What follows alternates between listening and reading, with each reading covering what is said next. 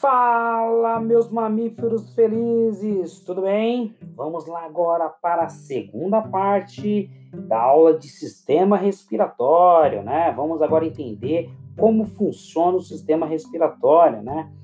E vamos então começando a falar a respeito então do funcionamento aí interno do sistema respiratório. O sistema respiratório funciona garantindo a entrada e saída de ar do nosso corpo.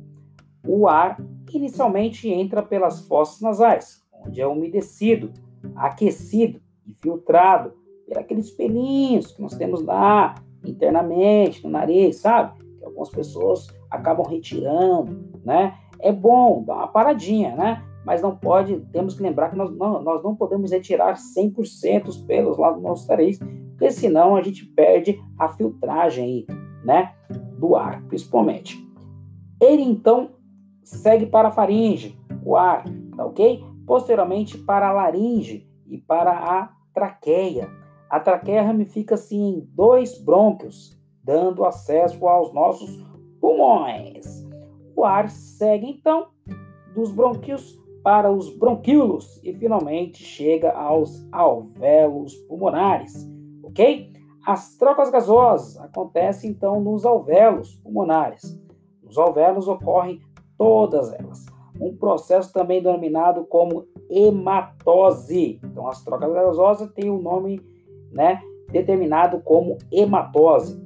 O oxigênio presente no ar, que chega até os alvéolos, dissolve-se na camada que reveste essa estrutura e difunde-se pelo epitélio para os capilares localizados em torno dos alvéolos.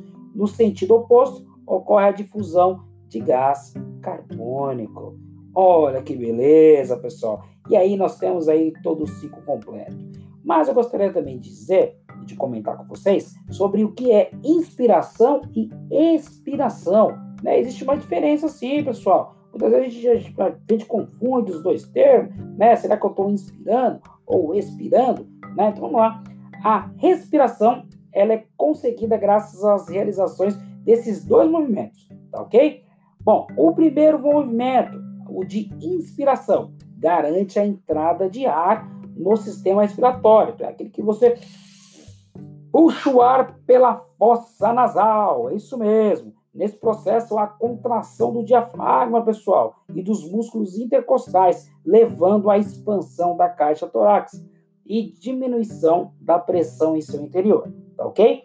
E no outro processo, que é o de expiração, quando o ar sai do sistema respiratório. Nesse processo, os músculos torácicos aí relaxam.